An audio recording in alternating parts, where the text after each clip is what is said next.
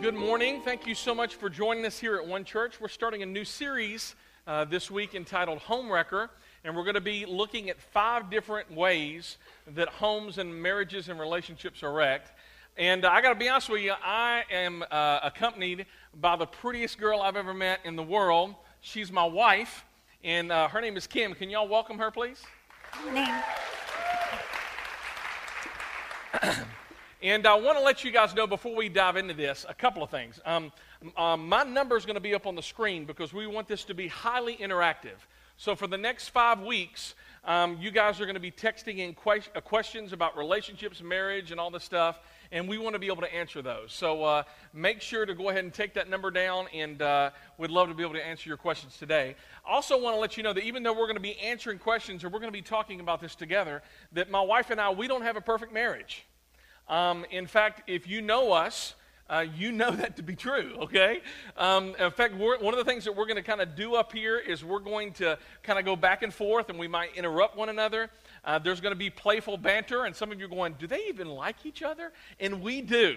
Uh, this year, uh, uh, this year, uh, we're celebrating 19 years worth of marriage. So um, I am so stoked. And.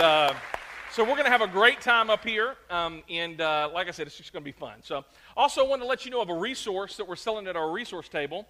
Uh, it's this book entitled "Real Marriage: The Truth About Sex, Friendships, and Life Together," and it's by Mark Driscoll and his wife Grace. Uh, he's a pastor at a church called Mars Hill in Seattle. Fantastic church, great resource. It normally sells for $22.99, and we're selling it for $20 at our resource table.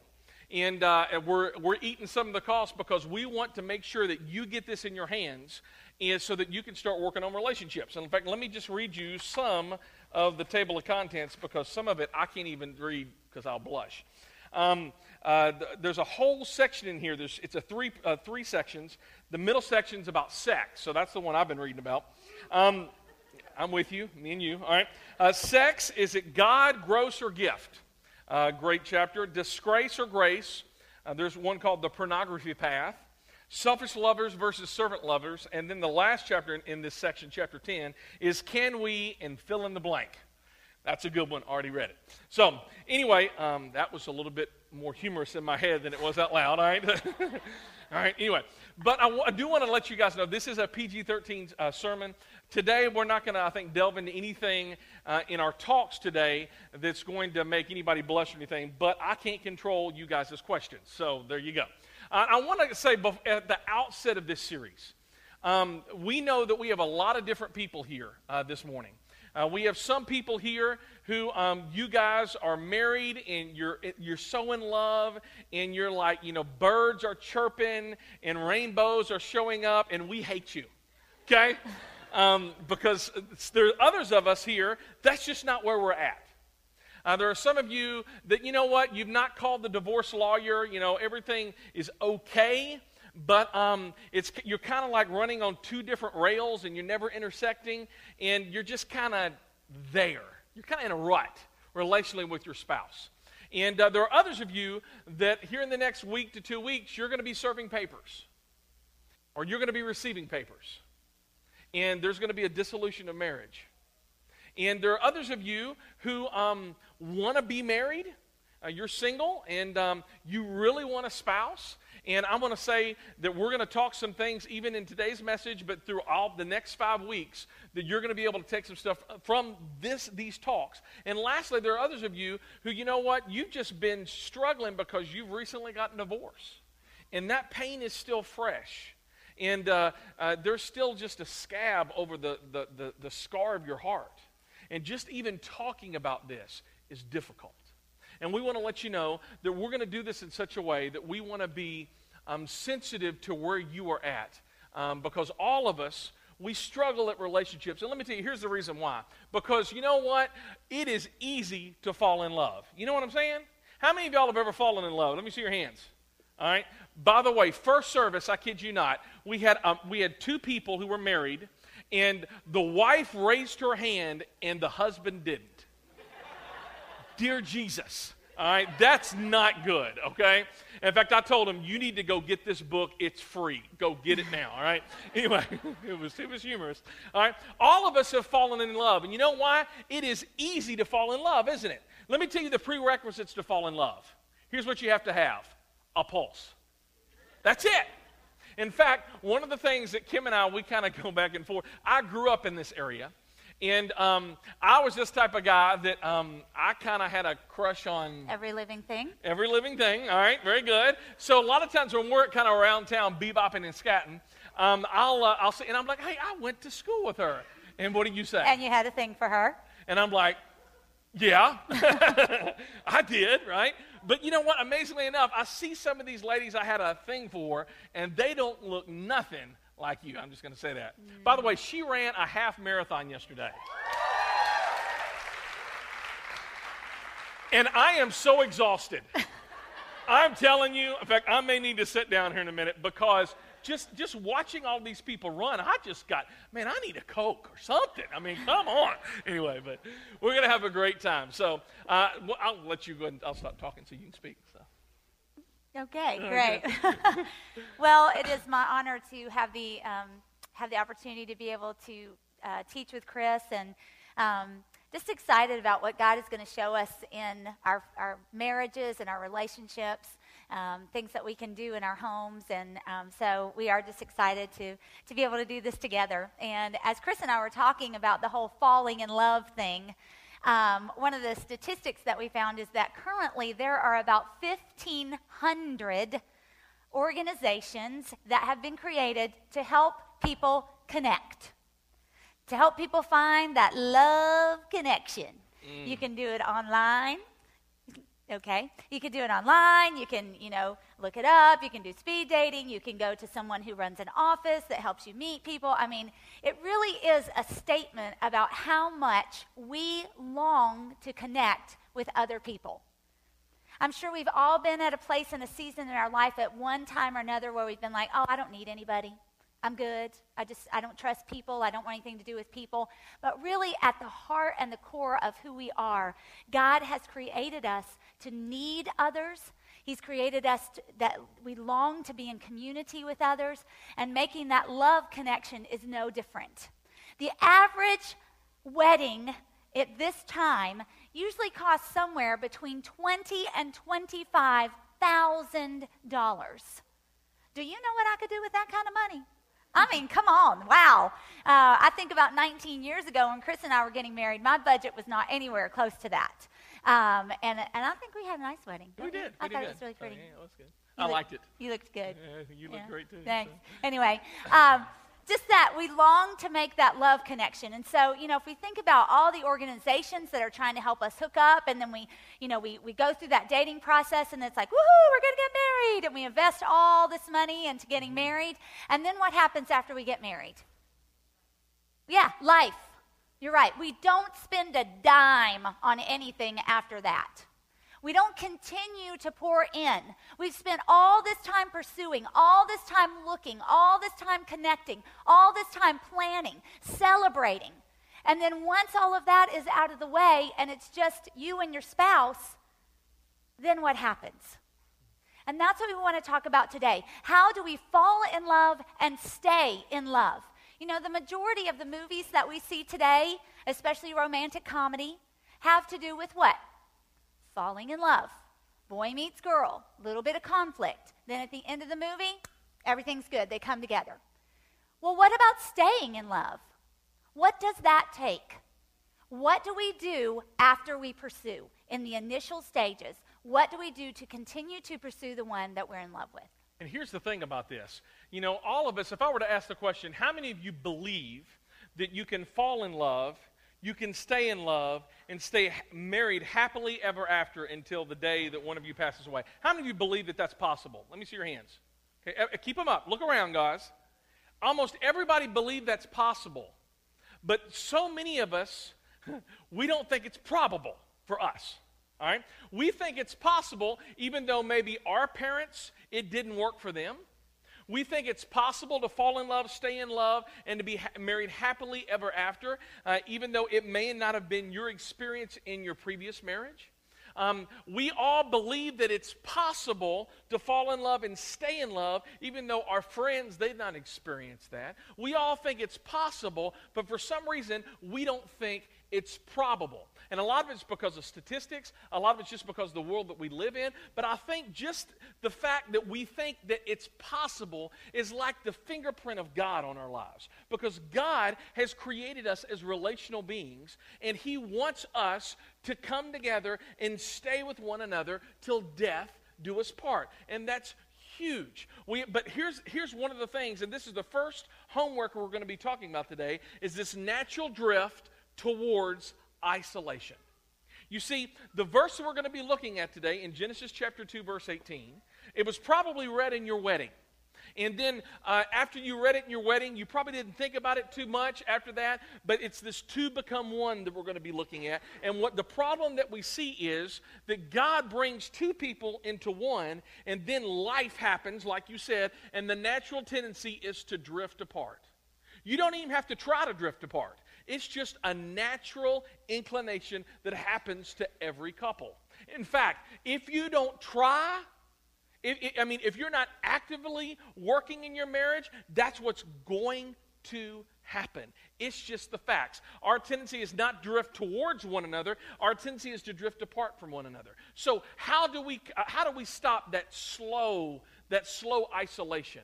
And the first one, the reason why the, the isolation takes place is because we don't persistently pursue. We don't persistently pursue. Now, think about this. When you wanted her to like you, what did you do? Think about that. Think of some of the things, the crazy things that you did right? Or ladies, think of some of the crazy things that you did in order to get the attention of the man that you're now married with. Some of you are blushing even now, right? I mean, you did some crazy things. Why? Because you pursued one another. Persistently pursue. So let's look at the very first book of the Bible. It's the book of Genesis. And we're going to look in Genesis chapter 2, verse 18. I'll give you a heads up. In the book of Genesis, the, it, it literally means beginnings beginnings, and it's the beginning of pretty much everything. All right? In fact, it says in Genesis chapter 1 that God made the heavens and the earth, and he said, It is good. And then he says, And God made plants and animals, and he said, It is good. God made cats, and he said, It was really awful. Um, just saying. It's in the Bible, it's in Second Opinions. All right?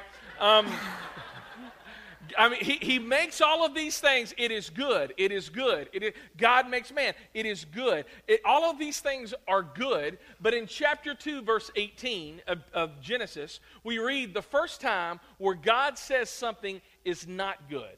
And look at what it says. It says this Then the Lord said, It is not good for the man to be, what is the next word? Alone. Alone. There it is. He says, If you want to know what's not good, aloneness. And some of you are going, I'm there. I know that's not good. Some of you, you're alone because you're single. And you're like, man, I just don't even want to be here today because you're talking about something I want. But let me tell you, as, as, as terrible as it is to be lonely and single, what's even worse is to be married and lonely and wishing you were single. Because that's where a lot of couples get to. You've heard the whole thing. One is the loneliest number, and it is. But here's the, there's this fact that happens that God doesn't want anybody to be alone. It's not good. I'm going to keep on reading. I will make a helper who is just right for him. Then the Lord God made woman, and he brought her to the man. That is huge. And I feel like one of the biggest home wreckers we're really going to be delving in today is the idea of isolation and giving your spouse the leftovers. Giving your spouse the leftovers. So that's where we're going to be at. Now, keep on reading, verse 24. This explains why a man leaves his father and mother and is joined. And that word joined is the Hebrew word dubak. Dubak, and it literally means to cling to, to pursue hard after with great devotion. I like that. Dubak, to pursue his wife, and the two are united as one. They must persistently pursue one another. You see, why couples have a tendency to drift is they put it on autopilot and they stop pursuing one another. And I'll tell you, one of the biggest mistakes I've made in our 19 years of marriage is not consistently, persistently pursuing my wife, Kim. Because we have this tendency as guys to think, okay, I've won her heart. I've won, you know, the, the, her ring on her finger. I'm good. Now I can go on to the next thing. And that's never, ever the case when it comes to marriage. Guys, we're this conquering mentality, and we, we collect and we move on, collect and we move on. And we must every day pursue the heart and the soul of our spouse because if we stop pursuing, what will happen? It will, we will drift apart. In fact, that's our big idea today. When we stop pursuing, you start drifting. When we stop pursuing, we start drifting. Let me say it another way. When you stop pursuing, you start drifting. You know, a lot of times in our marriages, it's not so much that we're necessarily on the, the verge of a divorce or that we're fighting all the time. We're just kind of coasting. You know, if we had to give a, a number on a scale of 1 to 10, we might say, well, yeah, we're, we're about 6. It's good. It's good. Everything's, everything's good. But do we want to settle for that? Is that where we, want to find ourselves and where we want to be comfortable? You know, um, the greatest mistake that, and what destroys so many of our homes is what Chris said earlier is finding out that we're that we're on autopilot, that we're just coasting along. And there are a couple of different things that play into that. And the first one I think would be familiarity. You know, when we get to know one another and we know what the other person is going to say before they even say it. We know how they're going to react in a situation. We know what's going to make them mad. We know what's going to make them laugh. We know what's going to make them cry, which is great because it's good to be known in that way. But sometimes when we become so familiar with someone, we just feel like, well, yeah, I already know that about them, and we don't pour in the way we used to. It's, it's kind of like when you get a new car. Um, I don't think I've ever had a new car. Let's move on. All right. Stick to the notes. Okay, girl. I'm sorry. Okay car. Car illustration. There it is. Okay, anyway, new car. Did you say get her a new car? I, you are the sweetest thing. No, no, it's good. We're all good. I need your home address.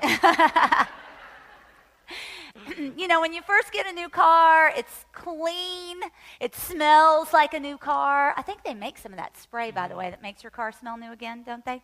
Yeah. The commissary? Oh, not the same. I thought you said the commissary. I was like, oh, Get who me knew? some. um, but anyway, you know, the car is clean. It smells good, and the, it's all shiny, and there's it's just like, oh, you can't wait to be in it. And you know, if you get in with your family, and you're like, we're not going through any drive-throughs. Don't even ask. We're not having any. Keep your toys in the house. You know, keep your stuff where it belongs. It does not belong in my new car. But then, as time goes along, you know, well, you're running late, and oh my goodness, we got to get supper and go do this and do that. So let's let's run through Sonic and you know get some food, and you know, I mean, it's just the way it happens. After a while, the new car isn't so new, and there's crumbs in the back seat, and there's toys strewed all over the place, and you know, you you end up storing some things in there that you don't have room for in the house. You know, it's just like, uh, you know, you just you just becomes familiar to you, and um, what once was so new and great and fun is just it's just kind of there. You know. Um, and it can become that way in our marriages where we just, we just kind of assume we know it's going to be there. It's something that we're used to. And, and we just don't, um, we don't spend the time taking care of it the way that we should. So being familiar is one thing. The second, and I know I'm going to hear an amen on this, is some exhaustion. You know? When we were watching that video earlier and the, the wife was talking about, you know, I, I haven't poured into you the way that I should because of the laundry and because of the kids, and because of the activities. I am going to wholeheartedly agree that laundry is the evidence of the devil being in my house. That is all I've got to say about it. I mean, I just can't stand the laundry. It just, it never goes away. There's always something dirty. The minute you finish it, someone pulls something off and it goes back in the basket. You know, it just, oh, y'all don't, I, you just don't know. Anyway, and you know, just that feeling of there's always something to do. Um, I so know that feeling. And, you know, as women, we are nurturers and we long to take care of what God has given us.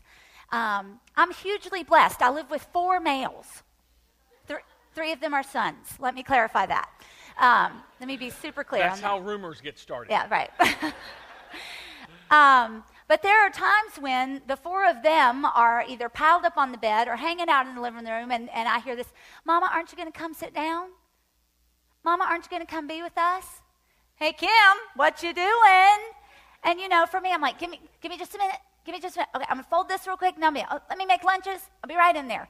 You know, and I am in my mind, I'm doing something for my family. Those are things that have to be done. I'm taking care of them, I'm, I'm helping to provide for them, but that does not replace the time that I pour into them. And, and let me tell you right here, we do this as guys, don't we, when we say, you know what, okay, I'm going to spend more time at work so I can provide for my family?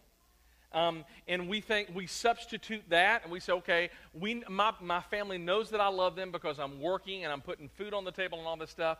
But that also is an excuse for not really becoming intimate with your spouse. I mean, just like you said, the whole nurturing thing, we can get so busy doing things that we're not being in our marriage. So many times we're the same way, guys. We're so busy doing stuff on the job to provide for our family that we're really not present in our families. And that's huge. And one of the things about this, I know when, when we were married, um, we got married on December 11th, 1993. Uh, we waited for five years to have kids, and we did that intentionally. And I totally remember we had tons of time together. Uh, we were in seminary at the time. I was at Dallas Seminary and uh, had a great time. I remember we used to wake up at like 10 o'clock on Saturday and um, I totally remember that. And uh, we used to it go was, to this place. It was called, wonderful. It, it was, wonderful. wonderful. We went to this little place called Cafe Brazil in Dallas, and we ate breakfast and on eggs Benedict and all this. It was so we just got to hang out with one another. Here's the thing that happens when it comes to exhaustion. Usually, all of us we get married when we're younger, and here's what we have: we have we have very few responsibilities, and we have a lot of time and energy. Right? So when we're young, very few responsibilities and a lot of time and energy, and you're just poor, poor, and you're like, oh, you know. Here's what happens though when you get older. It goes like this. You have a lot of responsibilities, and you have very little time, and then once you get finished all the responsibilities, you got very little energy, right? I mean, that's how it is. A lot of times when Kim and I, when we put all three of the kids in bed and we're like getting ready to have a, you know, we go to our, our bed and we want to talk and all this stuff, we, our head hits the pillow and I start drooling and snoring and, you know, she's, she's sleeping too. I don't know if you drool, but. Sleeping beauty. There you are. All right. So, it, I mean, we have a lot of responsibilities but very little time and energy. And when that happens, exhaustion takes place, and we have, and what we have this tendency to do, since we only have 24 hours of the day, we're going to have to shortchange something. I got all these responsibilities with work or army or kids or whatever it is. So who do we shortchange? We shortchange our spouse. And when we do that, we start putting it on autopilot. We start coasting. And let me tell you, here's a great quote I read this past week. Anytime you start drifting and coasting through in your marriage, that is a sign that you're going downhill. Think about this. I, am trying to ride my bike regularly. And uh, other day I went uh, bike riding with a guy by the name of Tom Henry. And uh, Tom and I, we uh, rode eight miles, and we went up this one hill and I, I, just got slower and slower and slower until eventually I had to stop and I was going to walk my bike up. And he said, uh uh-uh, uh, we ain't doing that. He says, I want you to go back down the hill and we're going to do it again. And I looked at him and I'm like, You are Satan. So, uh, but we did it, and, uh, and, and I ended up making it up the hill without having to walk it, all this stuff. But you know what? After I got up that hill, you know what was, what was coming? Downhill, baby, and I coasted. I was the king of the world. All right? It was amazing. But there's something, here's the thing. When you start coasting in your marriage, that means it's going downhill, and that's not a good place to be. That is huge. That is huge. There's not a single area in our marriage that if we neglect it, it we'll see improvement. You know, if you want to be physically fit, you can't sit on the couch with the remote and a bag of Lay's potato chips and be like, ooh, I am working out. Yes, this arm is going to be in shape. It doesn't work that way. You have to put in the work. It's the same way with your relationship with your spouse. If you want to pursue your spouse, you're going to have to get creative about it. Yeah, you're going to have to take the time to do it. Is it going to be difficult? Probably, because all of those other responsibilities that we have don't go away mm-hmm. just because we want to pursue our spouse. So we do have to think about it. We have to invest our time in it, our thoughts in it, our hearts in it, and then we have to work on making that happen. So there is not a single area of your life that you can neglect and expect to see improvement. And that is so true when it comes to pouring into our spouses. You know, that's true. I mean, it takes a lot of energy to date creatively, doesn't it? Mm-hmm. I mean, it's easy to say, hey, let's just go get something to eat and go to the movies. Does that foster any communication? No, it doesn't. You know, it takes a, y'all really had to think about that one, didn't you? Uh, it takes a lot of energy for, uh, for you to be able to do conflict resolution in your marriage, right? It's a whole lot easier to just walk out the door. But it takes energy to do that. It takes energy to pursue your spouse. You're exactly right. You're exactly right. The second thing is that we have to elevate evaluation. You want to talk about that? You know, I think we're quick to evaluate our spouses. You know, I, I wish he would do this. Oh, he should have done it that way. Oh, perhaps it could have been done this or that. I wouldn't have done it that way, but um, you know, that idea of we see things in others that um, we want to quickly evaluate.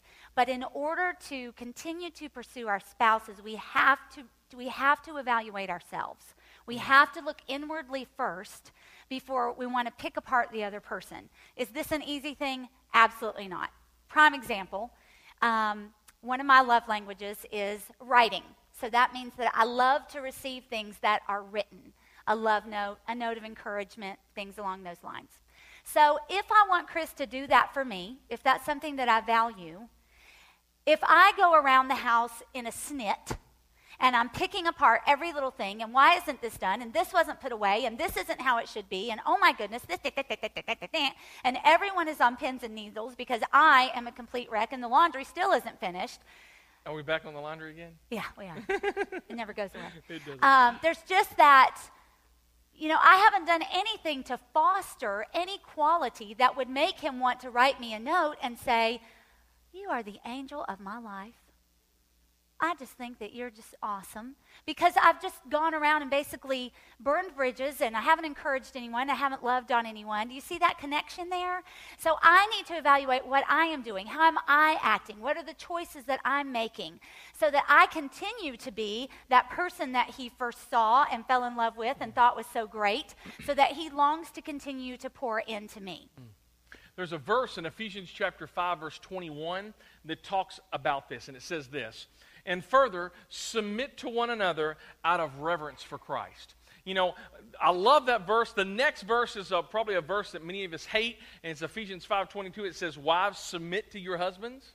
And then in, a, in 525, it says, Husbands, love your wives like Christ loved the church. But here's the thing all of those are great, but the linchpin of all of those is this verse right here. You see, yes, wives are supposed to submit. Yes, husbands are supposed to love wives, but the underpinning of all of that is we are to submit to one another. Um, and that is really the key. And this, and this, this is really where I want to land on this. Our marriage and our future of our marriage needs to focus on my responsibilities rather than my rights. It needs to focus on my responsibilities rather than my rights. Because if I say, you know what, you should do this and you should do this and you should do this, those are rights. And those are not going to get us anywhere.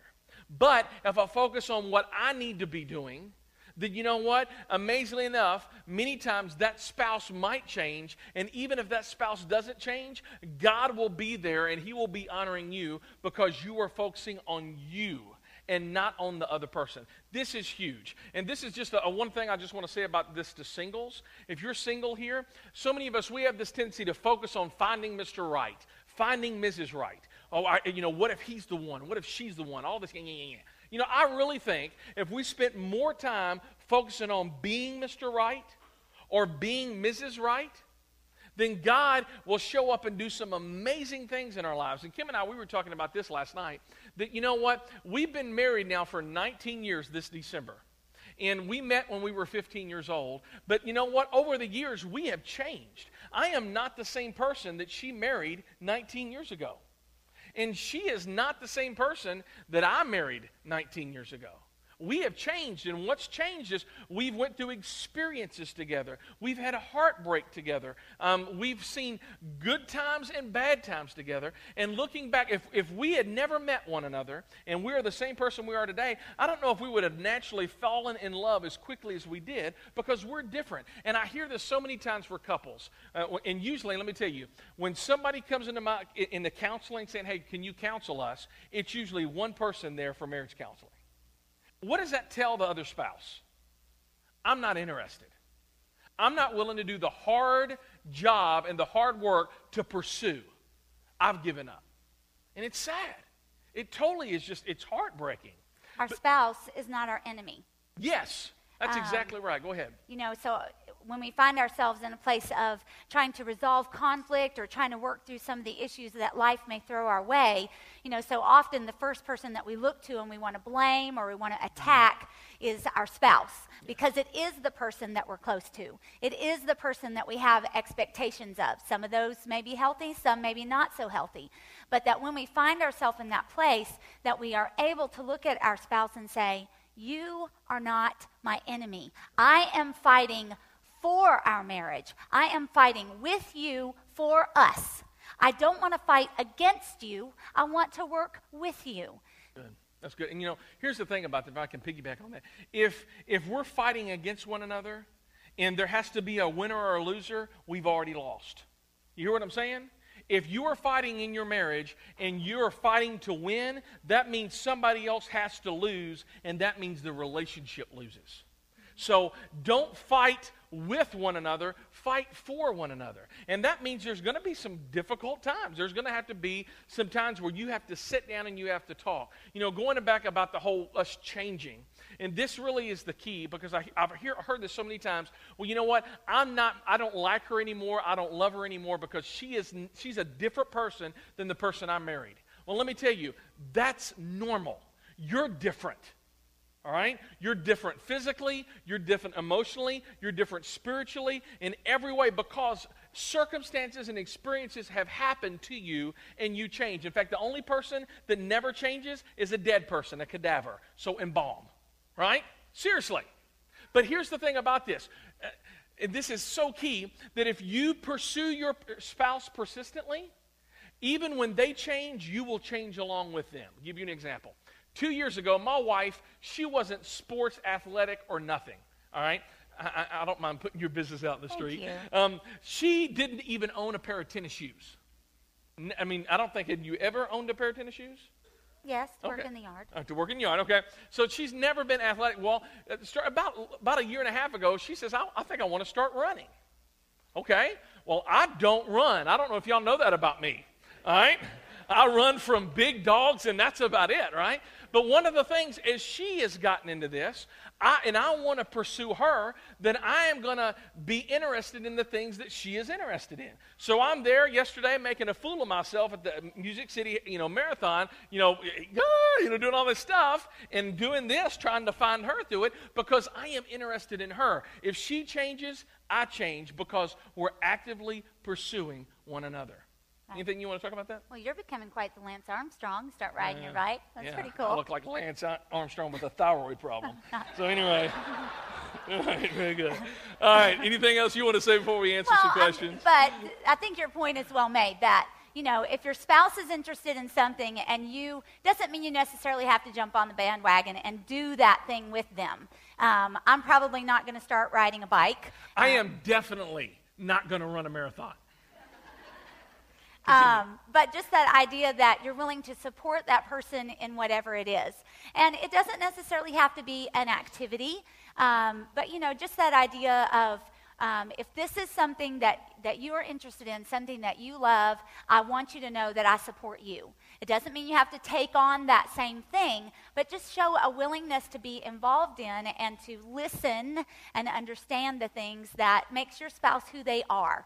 Because as time go- goes on and we do change, um, that is the way that you change with your spouse just be sure that you keep those lines of communication open and that you're just talking through that and being willing to learn with them. Thanks, babe. I've really enjoyed doing this with you. Looking forward to the next four weeks. So Yeah. let's answer some questions about this. Um, we don't have a lot of time, so I'm going to zip through them. It says this I've been struggling with my divorce that was just finalized on the 13th. He cheated, and I never knew, and even though I wanted it to work on making it better, um, he wanted nothing more than to get out. I'm angry because he cheated and lied all of those years, and he insisted on getting out, and yet I feel like the failure. I can't seem to find the peace to move on and to find what I know I deserve without feeling guilty myself. Wow. Um, you know, I'll say this biblically, um, and I don't know all the story, but, um, you know, God is for you. you know, the Bible gives two instances for divorce that He allows it. Uh, one uh, is when somebody cheats uh, with an affair, and we're going to talk about that in a couple of weeks.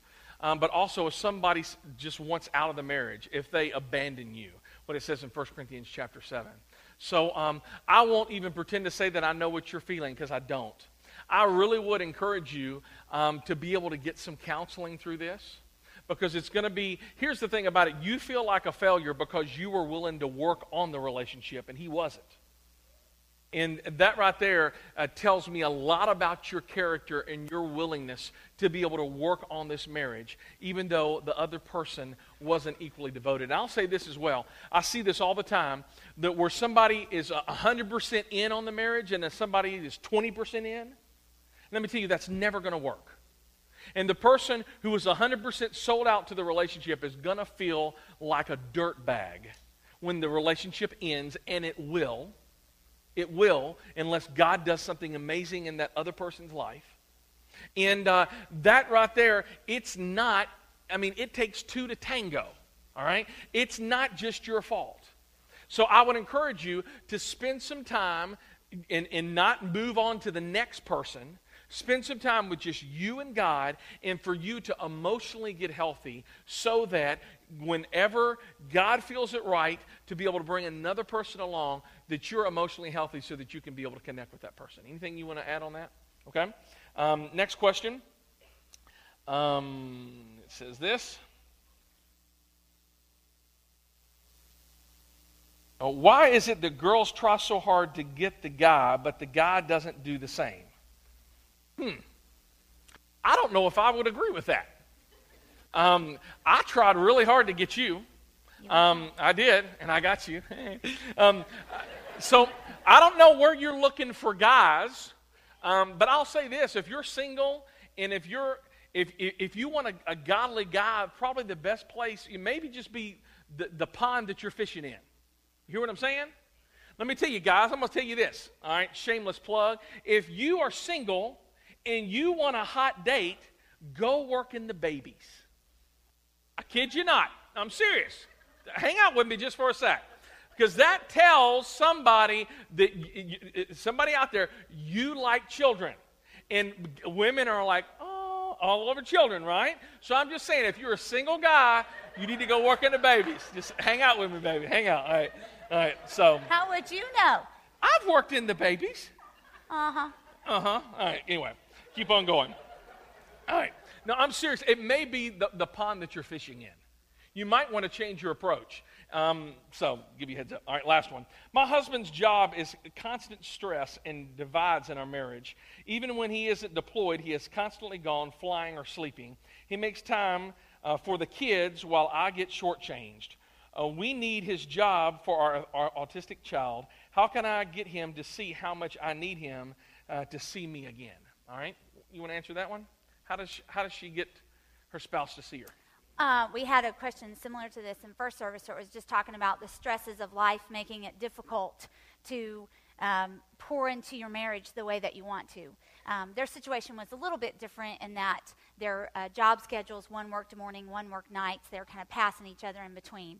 Um, but I know that for families here that are in the military, um, I grew up with a dad who was in the military and saw that same thing, where if he wasn't gone out in the field or, you know, gone six months to an assignment, um, that, you know, my mom and I often um, just kind of saw him come and go. I feel like for a lot of our life, that's what we did, was watch him just come in, go out, come in, go out.